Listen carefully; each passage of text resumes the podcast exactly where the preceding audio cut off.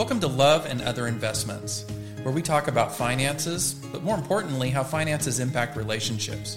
My name is John, and I'm a financial planner. And my name is Jeff, and I'm a licensed marriage and family therapist.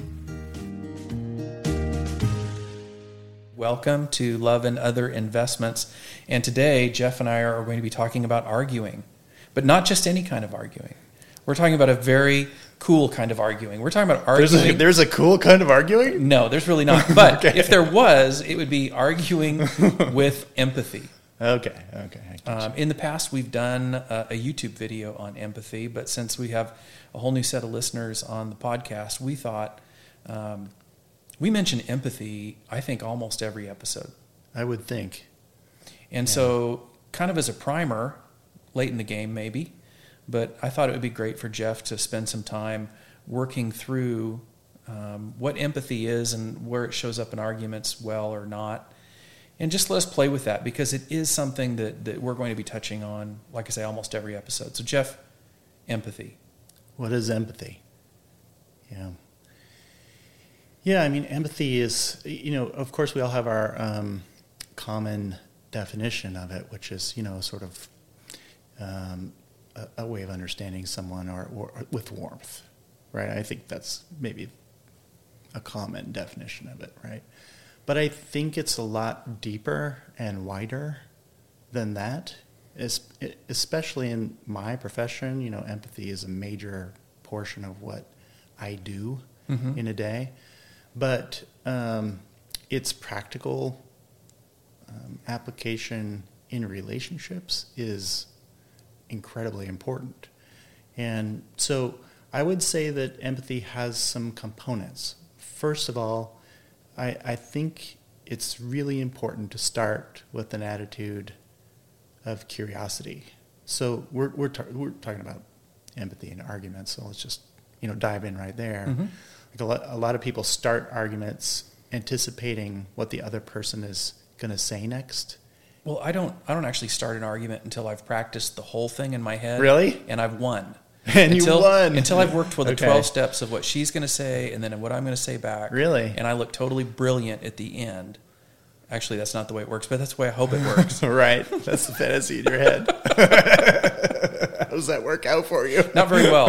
yeah, I bet. But I'm betting I'm not the only person who has uh, fantasy arguments. oh, for sure, for sure. But I think you you know you might be more deliberate. Like I think there are probably a lot of people they just like they just let Just it go. rip. Yeah, Yeah. they're not thinking it through or Mhm. at all. They're just going. So I, I do think that empathy in arguments starts from a place of being conscious about having an attitude of curiosity. And when I say curiosity, I mean the wish to, to understand what your partner's thinking or feeling or what they're needing or what their motivations were or what, you know, what history might impact this moment, whatever. All kinds of details might be wrapped up, but understanding is the key. And you know, I th- as I was mentioning a minute ago, like a lot of people in arguments have patterns, right? They they it's like a script Mhm. or a narrative. You mean that they would repeat the same argument over yes, and over? the subject might change, but the way the argument goes Mm. is a is a pattern that Mhm. repeats itself over time.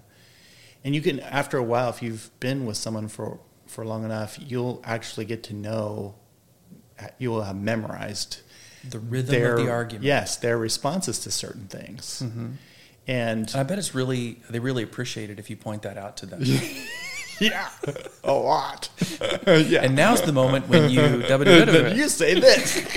yeah, that don't always do goes well. right.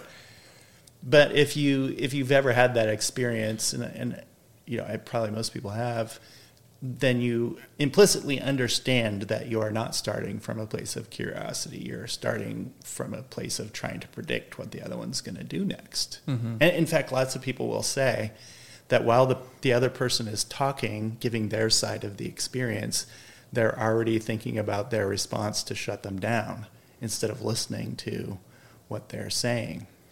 It's almost like we get into arguments in order to win the argument. Oh, definitely people want to argue in order to win. mean that wasn't that wasn't Right. like some brand new thought in the that history was not of a the universe? brand new thought. No, No. yes. Yes, people love to win. But of course when you're winning, you're not winning, you know. Yeah. Yeah. So, yeah, curiosity. Starting from a place of imagining that whatever it is that they have to say is meaningful and important. It is as meaningful as yours, your comments or your thoughts or your perspective of something. So it, it is a place of valuing their their position, Mhm. even if you really hate what they did or didn't do or what they said or didn't say. You know, wanting to um, value them as human being, even though you disagree, is an important So starting place. let me make sure that we're clear on this. Empathy doesn't mean you've already given in to lose the argument. And I, I know I said a lot of weird things right there. Yeah. Um, you know, I think if if your your objective is to win and there or there is a loser, then it really that argument has already been lost on both sides. So I wouldn't want to be starting an argument thinking there's got to be a winner and a loser. Um, and empathy is surely one pathway, probably the largest pathway one has to prevent a win or a loss. Um, because the point of empathy in situations like this is to try to uh, create some kind of a connection point with your partner. Look, an argument is a disconnection point, right? Mhm. And whatever you feel about what your partner has done, Mm-hmm. um, that's just a signal. It's a warning, right? Mhm. Saying something went wrong. It's the check engine light. Yeah, we've disconnected. Right. That's exactly what it is, the the check engine light. And so if you're going to check the engine by opening the hood and getting out a, you know, sledgehammer and hitting it, that's probably not a great pathway. That is not going to fix the engine.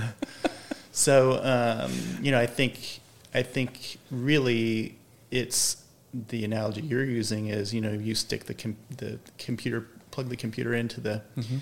um, car, and then it says, "Hey, these things have gone wrong," Mhm.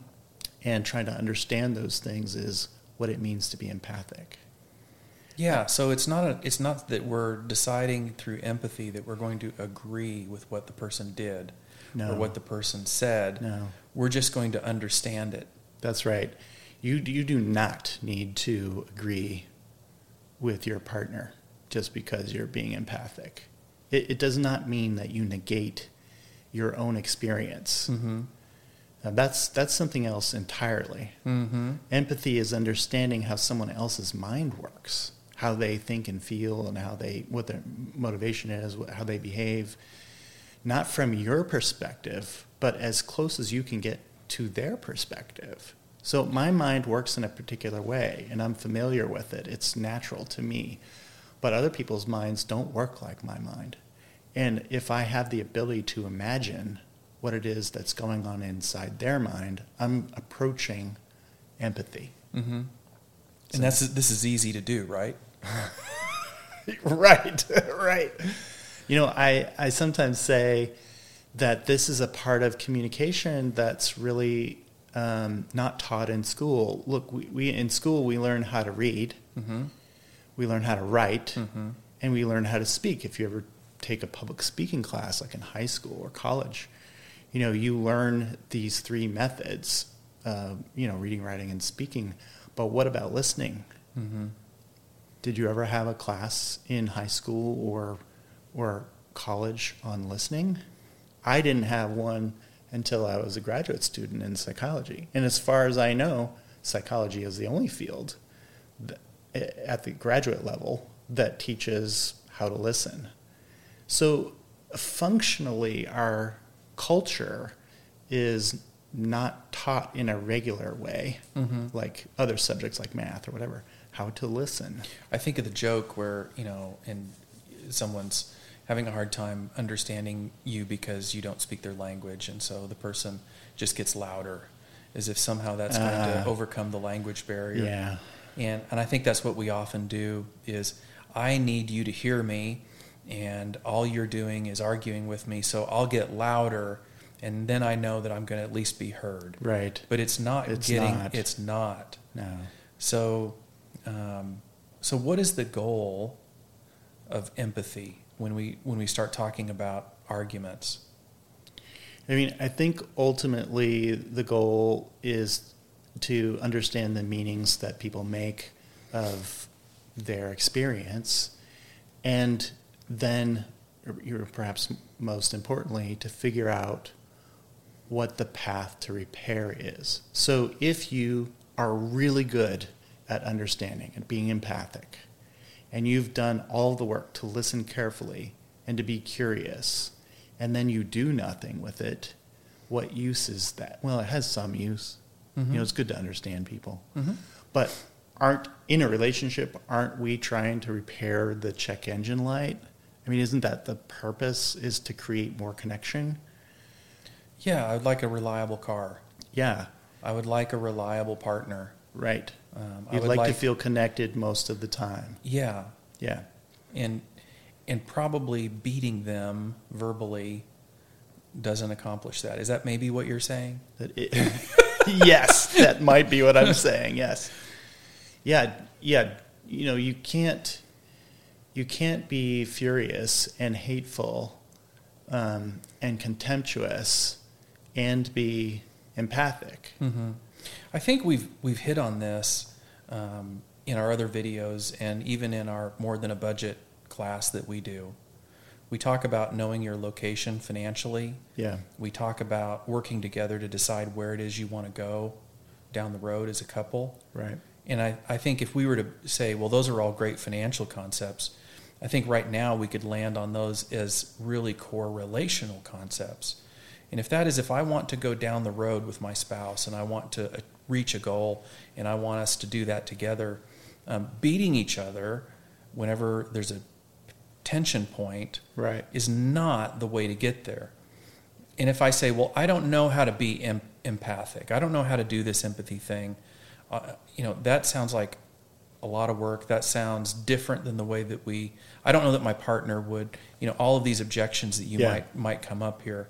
Um, if you want to get down the road together, it's back to that check. You know, do you want a reliable relationship over time? Yeah. And I think what we're really saying here is is that do you have the skills that are going to get you far in your relationship? Um, is the way that you argue going to get you far? Is it going to build the relationship that you want over time? And if the answer is is no, then there's probably some skills that we need to take some time to a commit to and b develop and practice yeah. in order to make progress. Yeah, I do think, you know, just for our listeners, I do think it's important when you're thinking about empathy not to imagine that you're going to be particularly good at it. Some people have some natural talent at it, mm-hmm. but lots of people, you know, really don't. And um, they might think of themselves selves as warm or understanding, but really they, they don't listen well. They're not mm-hmm. empathic. So when you're approaching, trying to figure out how to learn empathy, um, you know, do that with some patience. You know, figure out what your steps are. Um, just like everything else, you're going to search online for how do I be empathic, right? You're going to find a, a ton of stuff. Right. So, so make a little bit of a mental plan for yourself to figure out what it is you're going to do to practice being empathic, whether it's in arguments or just any part of life. Mm-hmm. Empathy is a skill one can use in most parts of life. Sure.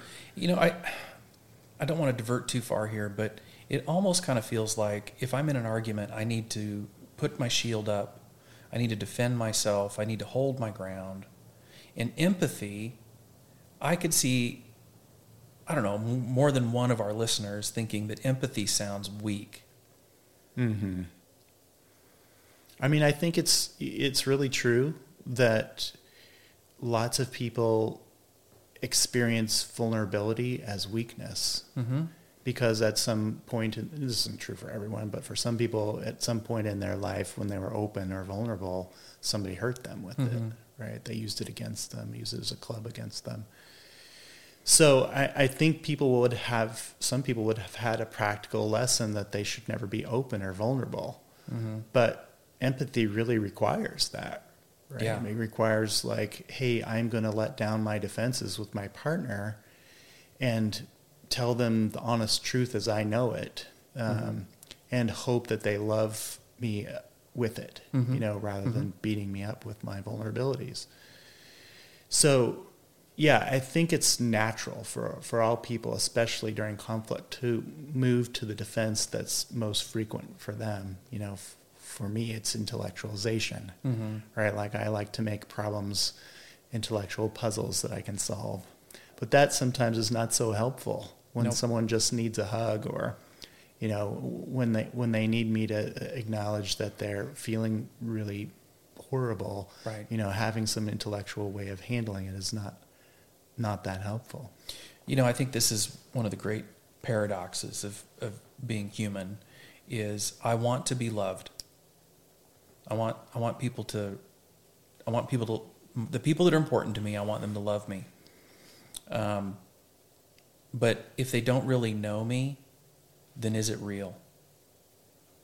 If they only know the part of me that I'm willing to share, if they only know the parts of me that I think are durable, Right. if they only know the parts of me that I'm comfortable with, then I may not be ever honest about myself that I am really loved because I am also not known.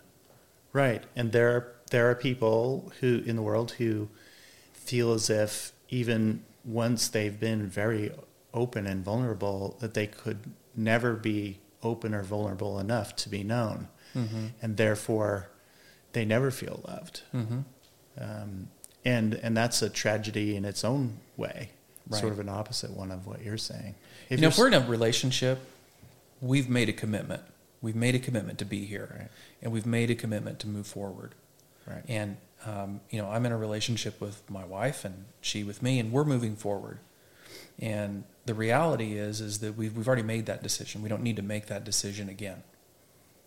Does that make sense? It can, makes can sense. Look, yeah, we can look back and say that was a decision that we both agreed to. Yes. We're in it for the long haul. Right. So that creates a little bit of grace that, hey, as we, even after being married almost 30 years, and we're still getting to know each other, we can make the decision that we're okay getting to know each other. It's a good thing to keep being known. Oh, yeah, And to sure, build that sure. knowledge of each other through empathy, you know, through listening, um, so that when we do have these arguments, we really do know where the other person is coming from, Yeah. and we respect and love them, Right. Even when we disagree. even when we disagree. Yeah. So ultimately, I think you know, the one of the major purposes of empathy and argument is to create a space or an opening for repair. Mm-hmm. That's the bottom line, Uh, and I think that's what I want people to hear. Is you know what we're attempting to do in relationship is make it so that when something has Hey, thanks for listening. Please leave us a a review and follow us so you don't miss an episode. If you'd like to learn more about us, please visit relational-media.com.